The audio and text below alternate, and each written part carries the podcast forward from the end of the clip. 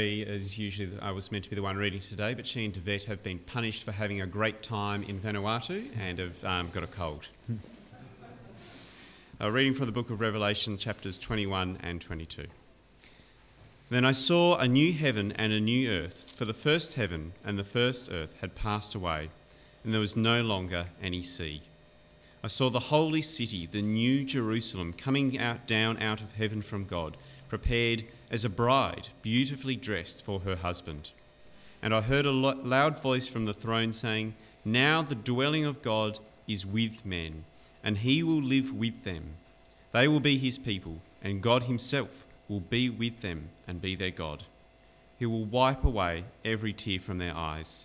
There will be no more death, or mourning, or crying, or pain, for the old order of things has passed away. He who was seated on the throne said, I am making everything new. Then he said, Write this down, for these words are trustworthy and true. He said to me, It is done. I am the Alpha and the Omega, the beginning and the end. To him who is thirsty, I will give to drink without cost from the spring of the water of life. He who overcomes will inherit all this, and I will be his God, and he will be my son. But the cowardly the unbelieving, the vile, the murderers, the sexually immoral, those who practice magic arts, the idolaters, and all liars. Their place will be in the fiery lake of burning sulphur. This is the second death. One of the seven angels who had the seven bowls full of the seven last plagues came and said to me, Come, I will show you the bride, the wife of the Lamb.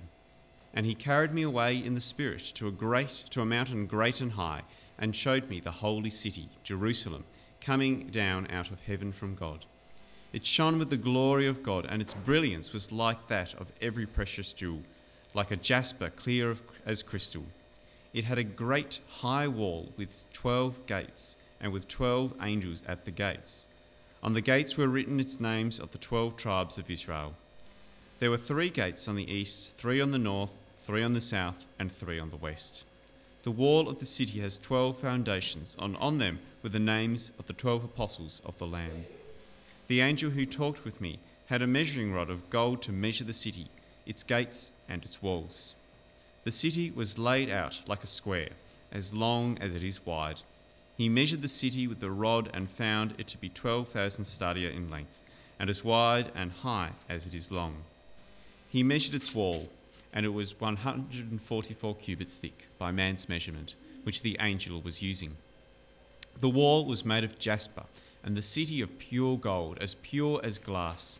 The foundations of the city walls were decorated with every kind of precious stone.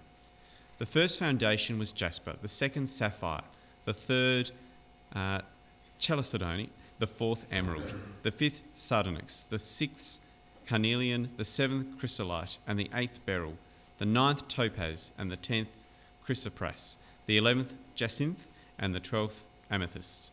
The twelve gates were twelve pearls, each gate made of a single pearl. The great street of the city was of pure gold, like transparent glass. I did not see a temple in the city, because the Lord God Almighty and the Lamb are its temple. The city does not need the sun or the moon to shine on it, for the glory of God gives it light, and the Lamb is its lamp. The nations will walk by its sight, and the kings of the earth will bring their splendour into it. On no day will its gates ever be shut, for there will be no night there. The glory and honour of the nations will be brought into it. Nothing impure will ever enter it, nor will anyone who does what is shameful or deceitful but only those whose names are written in the Lamb's book of life. Then the angel showed me the river of the water of life, as clear as crystal, flowing from the throne of God and of the Lamb down the middle of the great street of the city. On each side of the river stood the tree of life, bearing twelve crops of fruit, yielding its fruit every month. And the leaves of the tree are for the healing of the nations. No longer will there be any curse. The throne of God and the Lamb will be in the city, and his servants will serve him. They will see his face, and his name will be on their foreheads. There will be no more night. They will not need the light of a lamp or the light of the sun, for the Lord God will give them light, and they will reign for ever and ever. the angel said to me, These words are trustworthy and true. The Lord, the God of the spirits of the prophets, sent his angel to show his servants the things that must soon take place. Behold, I am coming soon. Blessed is he who keeps the words of the prophecy in this book. I, John, am the one who heard and saw these things. And when I had heard and seen them, I fell down to worship at the feet of the angel who had been showing them to me. But he said to me, Do not do it. I am a fellow servant with you and with your brothers, the prophets, and all who keep the, book, the words of the book. Worship God. Then he told me, Do not seal, seal up the words of the prophecy of this book, because the time is near. Let him who does wrong continue to do wrong. Let him who is vile continue to be vile. Let him who does right continue to do right. And let him who is holy continue to be holy. Behold, I am coming soon. My reward is with him, is with me, and I will give to everyone according to what he has done. I am the Alpha and the Omega, the first and the last, the beginning and the end. Blessed are those who wash their robes, that they may have the right to the tree of life and go through the gates into the city. Outside are the dogs, those who practice magic arts, the sexually immoral, the murderers, the idolaters, and everyone who loves and practices falsehood. I, Jesus, have sent my angel to you uh, to give you this testimony for the churches. I am the root and offspring of David and the bright morning star. The Spirit and the bride say, Come, and let him who hears say, Come. Whoever is thirsty, let him come, and whoever wishes, let him take the free gift of the water of life. I warn everyone who hears the words of the prophecy of this book if anyone adds anything to them, God will add to him the plagues described in this book. And if anyone takes words away from this book of prophecy, God will take away from him his share in the tree of life and in the holy city, which are described in this book. He who testifies to these things says, Yes, I am coming soon. Amen. Come, Lord Jesus. The grace of the Lord Jesus be with God's people. Amen.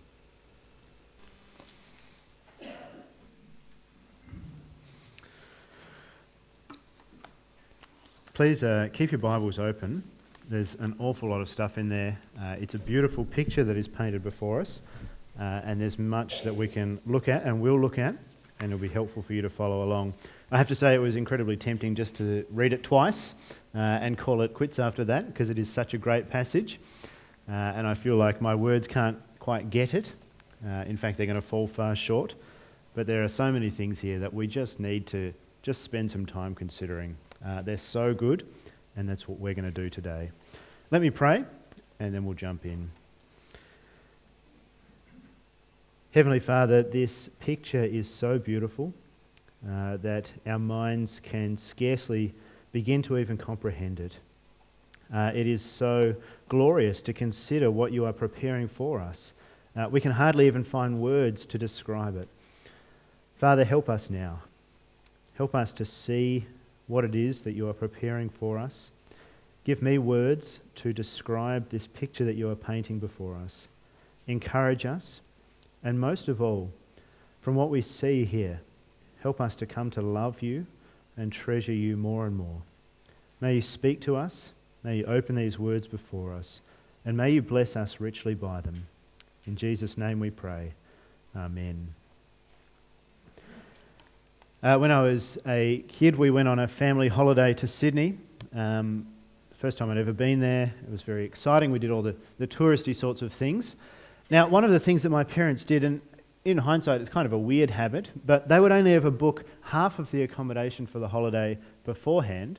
Uh, and when we were on holiday, we would book the rest of it. I, I guess they hoped to get standby rates and, and save a few dollars.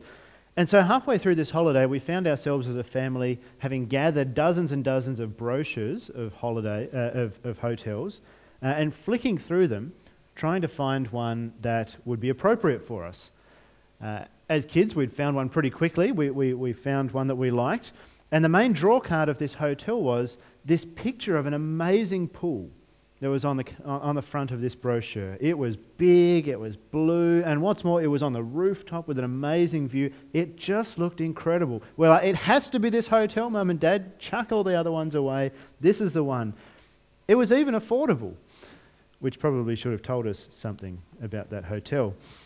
Anyway, the brochure was good. So we called up, we booked a room, it was just down the road, so we walked there, we checked in, we took all our baggage up to the room, got settled in, and then raced to the roof because we wanted to see this pool. We wanted to see this incredible, huge, tropical looking pool at this hotel. Now we burst out of the elevator onto the rooftop terrace and we were disappointed because this pool was small. Uh, it would have fit in a quarter of this church. It was cold, it was dirty, and the view was kind of blocked off by all this junk that really didn't need to be there. The only thing amazing about this pool was the camera they used to take that photo and the amount of Photoshop they put into it. It was a terrible letdown. I don't think we even swam in it. It was that bad. And we were very disappointed and learned a very good lesson. Now, sometimes I think as Christians, we can hold similar fears about heaven or about eternity, about what is to come. I mean, could it really be all that it's cracked up to be? Could it really be this good? Or are we just kind of getting ourselves all psyched up to be let down? I mean, it happens so often. We get let down all the time, don't we? Is this just another case? Could anything actually be as good as this picture before us?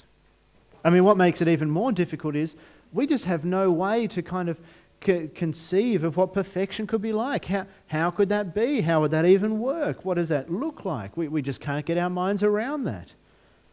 And so we struggle with this picture. We, we wrestle with it. It's, it's very beautiful, but we don't understand it. And that's a problem for us. It's a problem because we understand eternity so little we get so confused by it, we don't think about it much, and we understand this world so much. And our priorities get mixed up. Our priorities get mixed up. What we need is to refocus our eyes. We need to try and wrap our minds around this future as much as we possibly can, just in order to see how much better it is. And that's what the book of Revelation does here for us it calls us to refocus our eyes, to look a little bit further. And to do that, it gives us something to look at. Just a glimpse, just, just a snapshot. I mean, who can capture eternity in two chapters? And yet, that's what we're given. Pictures here that we can understand, pictures here that we can relate to, and what is more, pictures here that we can and should look forward to. And that's what we're going to see this morning. Now, if you've been here since February as we've been working our way through this, pas- uh, through this book, you'll know up to this point it has been pretty hard work. There has been judgment and pain and hurt and doom and all sorts of terrible things. And so to get here, to finally arrive, is a marvelous relief. What, what an oasis this chapter is after all that's gone before. All that, that glory that we've only seen the tiniest little hints of through the book it is now unlaid uh, uh, unveiled before us. It's revealed, and it is spectacular. Look with me at what John sees, chapter 21, verse 1 and 2. Then I saw a new heaven and a new earth, for the first heaven and the first earth had passed away, and there was no longer any sea. I saw the holy city, the new Jerusalem, coming down out of heaven from God, prepared as a bride, beautifully dressed for her husband. John sees this new existence coming down out of heaven from God. It is uh, an entirely new creation. All of the heavens, all of the earth coming down before him in glory, bigger and brighter and better than anything he's ever seen before. Uh, there's two words in the Greek that John can use for the word new. Uh, there is new as in the sense as not existed before, and there's new in the sense of renewed and remade. And it's that one that he uses here remade, renewed. What he sees here is not a replacement world. It's not as if the old world has been hoofed in the bin and a new one has been created to, to fill the hole that it left. No, what he sees is a renewed world, a remade, a renovated world. A world that has been fixed, that's been restored, that's been healed, that's been made as it should have been made. And what that's telling us is, straight away, there is continuity here. Continuity between the world that we live in and the world that we will live in forever. There is continuity between how we live here and how we will live in eternity. And that's good news. That's helpful for us. Because sometimes I think we, we dread eternity, we dread forever, just because we're confused about what that would mean. Our, our picture of it is wrong. You know, we, we, we get that pop culture kind of heaven in which we exist in some sort of spiritual existence, whatever that actually means. And there's robes and there's clouds and there's harps, and, and that's what we do forever. Or, maybe a more Christianized version of that, we kind of envision eternity as being this forever church service. And we're just going to spend all eternity sitting in church doing roughly what we do here. I mean, who in their right mind would want either of those things? That's not a really great picture to look forwards to, is it? And that's not what we see here. The eternity that we look forward to, the eternity that is promised us here, is a physical existence. We're promised, we're going to see it again on Easter Sunday, that our bodies are going to be raised physically, like Jesus' body was. They are somehow going to be better. They are going to be stronger. They're going to be more able. I don't know how, but they are going to be better and they are going to be real. And we will live in a real world, a world that is somehow like this world, but so much better. A world that is perfect. Everything there will be renovated and restored. It will be just like new. It will be better. Uh, my dad has taught me to love old cars. He's a big old car fanatic uh, and, and, taught me to, to love the same. Uh, and I love seeing old cars, classic cars, uh, restored, returned to their former glory, and, and, brought back to what they should be.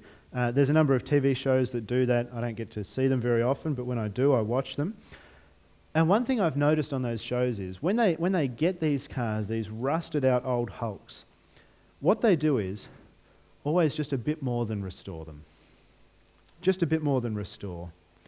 Uh, say they've got this, this beautiful old uh, 1940s coupe uh, a Mercury, one of my favourite cars. Say they've got this old Hulk, you know, they, they take it. They cut out the rust. They replace all the rubber that's perished. They uh, restore the interior. They repaint uh, the exterior. They polish up all the chrome. And by the time they're done, it looks like it's just rolled off the assembly line. It is beautiful. But they don't stop there. They don't stop there. They take out the original motor. I mean, they were trash anyway. They were underpowered, inefficient, unreliable. And they put in a new motor that's strong and efficient and, and fast. Uh, they put in air conditioning because, after all, who wants to drive in a big black oven? Uh, they put in a media player and an amazing sound system because we like to have our music when we drive. They put in power steering because no one wants to wrestle with their steering wheel. They put in new brakes. They, they put in all this new amazing stuff. See, what they're doing is not just fixing it, not just restoring it, they're actually improving it. They're making it better. And that's what God is doing with this world. That is what God will do with this world. He is restoring it and He is making it better. And what that's telling us is you will never look back from eternity to this world with regret. When you're there, this world is going to look pale and sad in comparison. You are not going to spend eternity thinking, oh, I wish I had done X, Y, Z, or I wish whatever had made it here. You are going to look back and you're going to laugh at the way you have pursued some of these things in this world. You're going to say, How stupid was I? How little did I know of what was to come? In this world that God is preparing, there is nothing that will be wrong. Nothing at all. Look at verse 4. He will wipe away every tear from their eyes. There will be no more death, or mourning, or crying, or pain, for the old order of things has passed away. How is that possible? How, how is God going to achieve that? How could it be? Well, verse 3 answers it. And I heard a loud voice from the throne saying, Now the dwelling of God is with men, and he will live with them. They will be his people, and God himself will be with them and be their God. God lives there.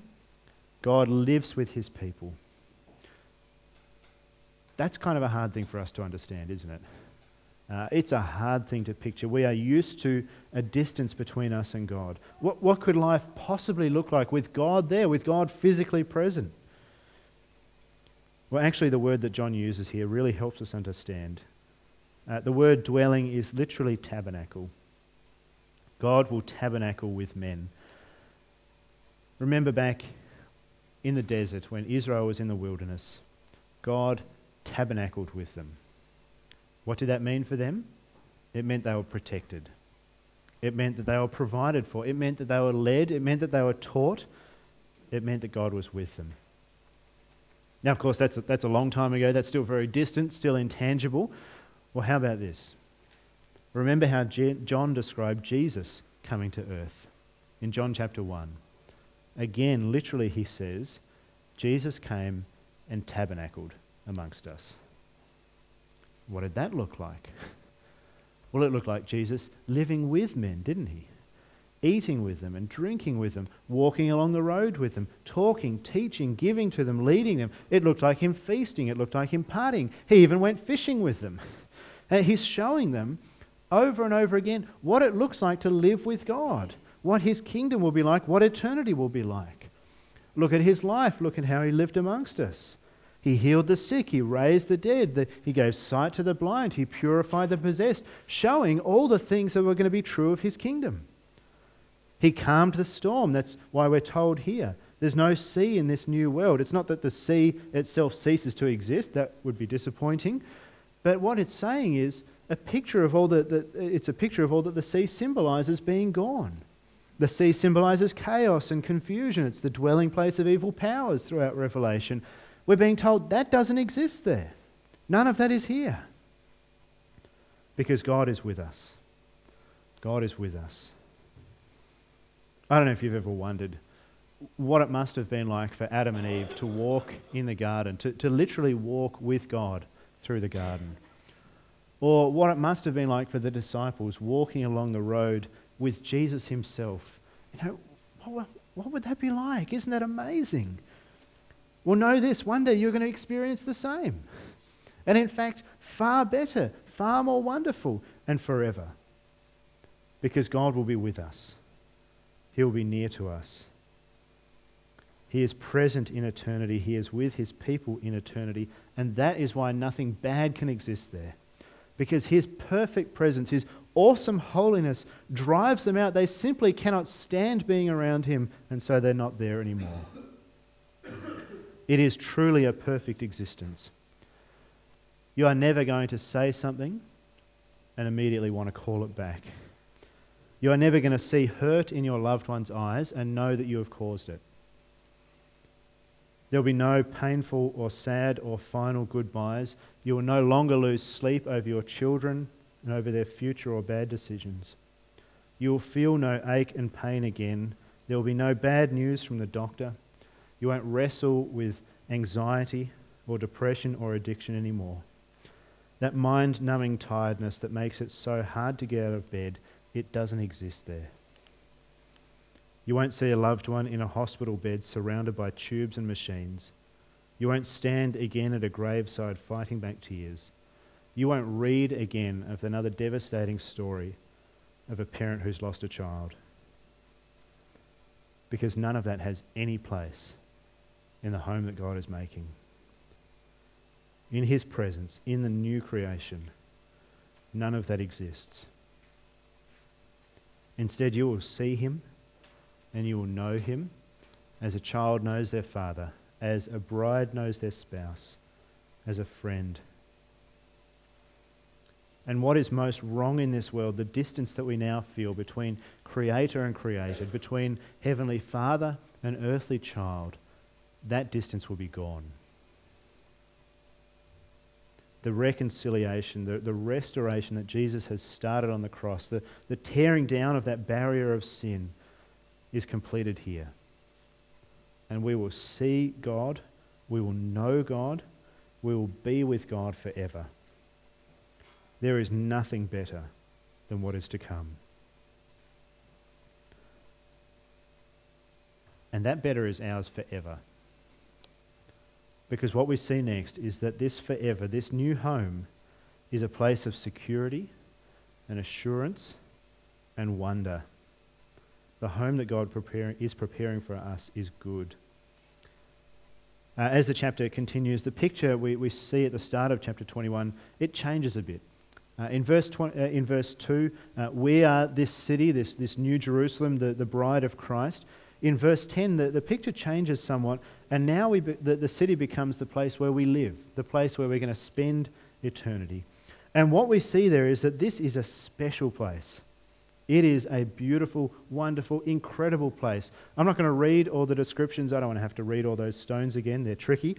So just open your Bibles, uh, follow along with me, and see how this city is described. Uh, starting at verse 10, we see straight away this, this city, it shines. It comes down radiant and beautiful. It shines with the very glory of God radiating out from it. Uh, it is bright, it is as pure as crystal. The city is a square. It has three gates on either side, far more gates than a real city actually needs. They face in all directions, and they're never closed.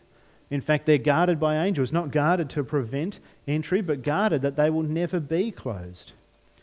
God's people are welcome in this city. The 12 gates have on them the, 12, the names of the 12 tribes from the Old Testament. The foundations of these gates have on them the 12 names of the 12 apostles from the New Testament. What we're being told is all of God's people are welcome here. All of God's people are gathered here. Old Testament, New Testament, throughout time, from all corners of the globe, coming together in this city in a joyful unity. Uh, this city, it is immense. Uh, 12,000 stadia doesn't mean much to us. It's 2,200 kilometres in breadth. That doesn't mean much to us either. Tassie's a pretty small place. Think Adelaide to Perth.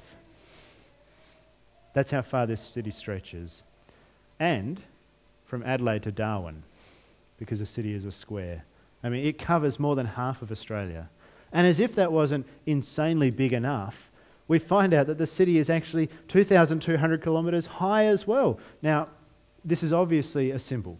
Uh, it's not the most immense skyscraper ever built. Uh, it's, it's a symbol. This, this city is a cube, an immense cube, and what we're being told is lots of people are going to fit here.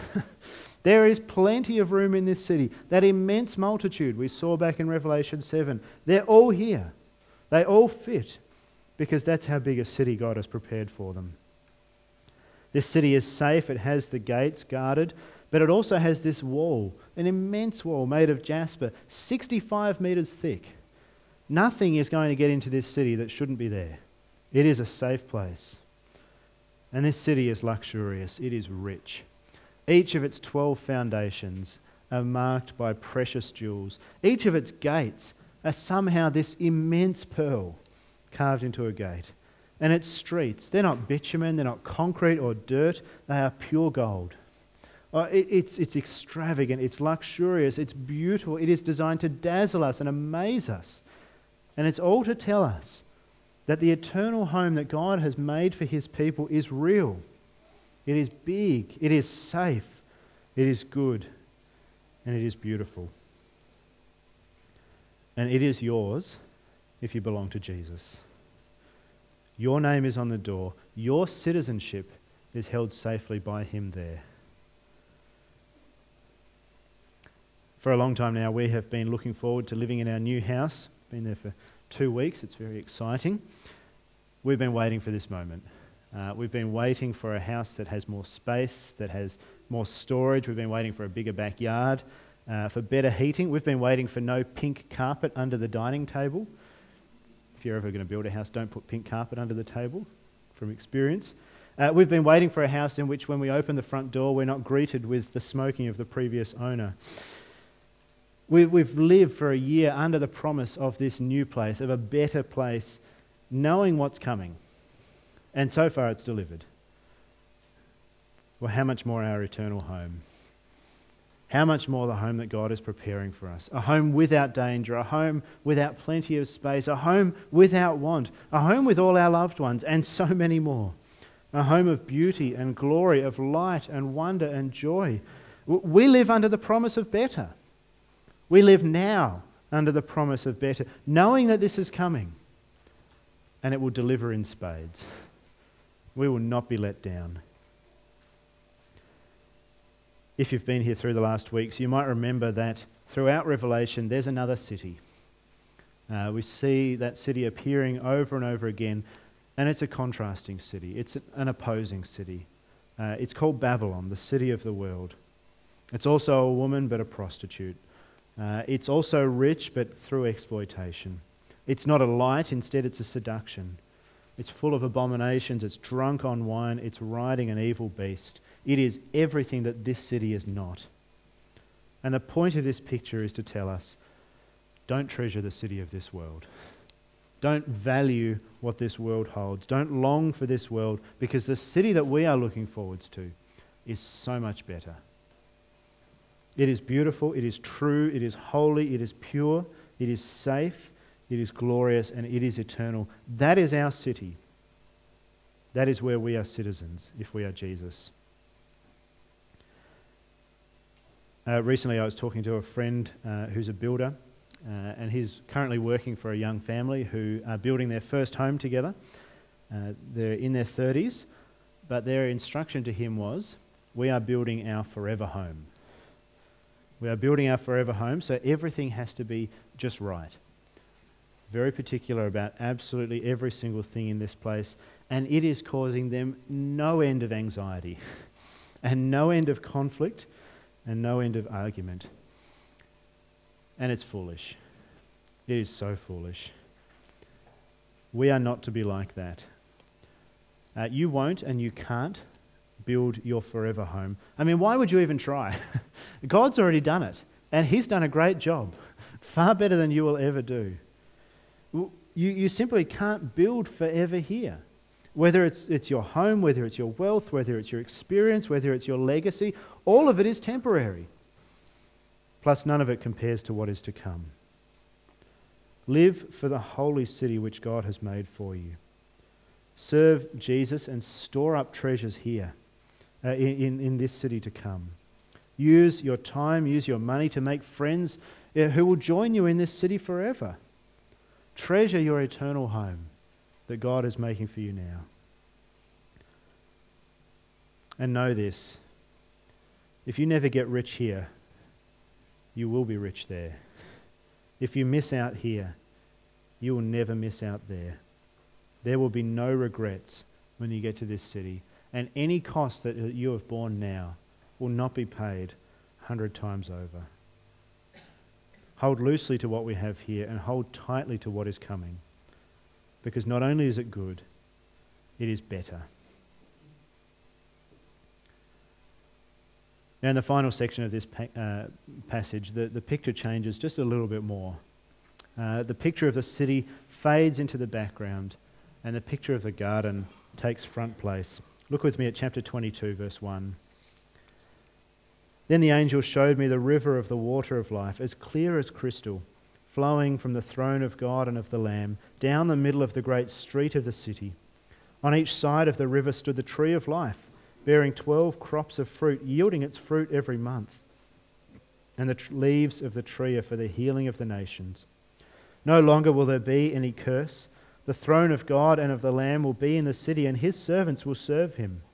They will see his face, and his name will be on their foreheads. There will be no more night. They will not need the light of a lamp or the light of the sun, for the Lord God will give them light, and they will reign for ever and ever. Uh, we often picture cities as you know dirty, and barren, you know, concrete wastelands. But This city couldn't be more different. This is a true garden city. It's not a garden city like Adelaide is a garden city. It just has lots of parks scattered around it. This, this city is indeed a garden as much as it is a city. Uh, the, the picture here is designed to, to send our minds right back to the start of the Bible, to Genesis chapter 1 and 2, to the original garden, the Garden of Eden, uh, to the, the water uh, of life flowing there, to the tree of life, now pictured here, somehow both on, on, on both sides of the river, uh, bearing abundant fruit, life giving fruit, even its leaves for the healing of the world. This, this picture here is it's light and it's lush and it's abundant and it's, it's beautiful. It's a picture that's bursting with life. It is so alive. Now, this, this world is, is so filled with death. Um, even, even life here, even our most vital moments are still touched by death, aren't they? I mean, we, we say it in our more mo- morbid moments. You know, from the moment you're born, you, you start dying. You know, the best things we see, they're still tainted by, by decay, by injury, by death. Well, not here. Not in this garden, not in this city. Because life flows from God through everything, nourishing, enriching, overflowing, abundant.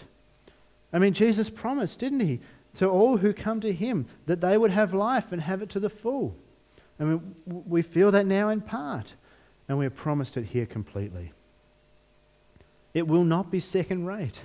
It won't disappoint you. It won't let you down. This life here is full of beauty and meaning and purpose. We'll serve God, all of us. In no, there's no mundane, there's no unimportant jobs.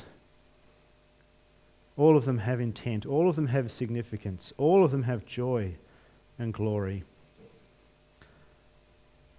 Uh, we always say it as a family. I don't, I don't know if you've ever said this or experienced this, but you know how food tastes better camping? that's what we always say in the family. When you're camping, food just tastes better. You know, I don't know why. It just does. You know, you're sitting outside, it's, it's possibly warm, hopefully warm. You're eating off plastic uh, plates with plastic cutlery. Yeah, maybe you've got a, a magnificent view, but the food is usually pretty normal, even sometimes quite ordinary. Yet it just tastes better. I mean, even instant rice, instant noodles, old sausages, they still taste good. There's nothing quite like camping food. Uh, that's what we're shown here. Heaven just tastes better. It is just better. Every single thing there is good. All the bad has gone. All the good we know here is better still. It is just better. Now, I don't know what that will be like. Uh, so don't, don't come to me asking hard questions afterwards. I just don't have the answers. Uh, I don't know what your age will be in your new body. I don't know what your new body will be like, but I know it will be better. I don't know what work will look like there, but it will be better. I don't know if we'll fish or surf or garden or crochet or homebrew there, but it will be better. I don't know what life will look like day to day there, but it will be better. Better by far. Like this world, but so much more. The taste of joy we get here, we will know in abundance there.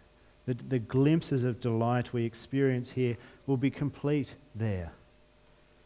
For life, the life of God, the life of Christ will flow through everything. And we will truly and finally live to the full. There will be no hurt, no wrong, no pain, no tear in eternity. Your wounds healed, your burdens lifted, your pains soothed. You'll be you, I will be I, but better still. You will walk with your loved ones again, and you will find billions more whom you will come to know and love just as much. And you will walk with Jesus. You will see his love for you written on his face. And finally, you'll be able to thank him to his face for all he has done. You will know the fullness of his glory, the depth of his grace, for the life that he has won is yours, and you will reign with him forever. As the angel says, these words are trustworthy and true. This is not a possibility. This is a surety and a promise. Behold, I am coming soon. Blessed is he who keeps the words of prophecy in this book. All that we see here, Jesus is bringing. All the blessing described for us here is yours. Simply keep his words and stay faithful to him. Verse 17 The Spirit and the bride say, Come. And let him who hears say, Come. Whoever is thirsty, let him come. And whoever wishes, let him take the free gift of the water of life the invitation to this city is still open. The gates are still held for all who would come to it. It is extended not only to us, but it is ours as the bride to extend to the world. Come and join us. See what is to be. Come and spend eternity with us and receive the life and blessing of Jesus forever. He who testifies to these things says, Yes, I am coming soon. Amen. Come, Lord Jesus. Come and take us home. Let's pray.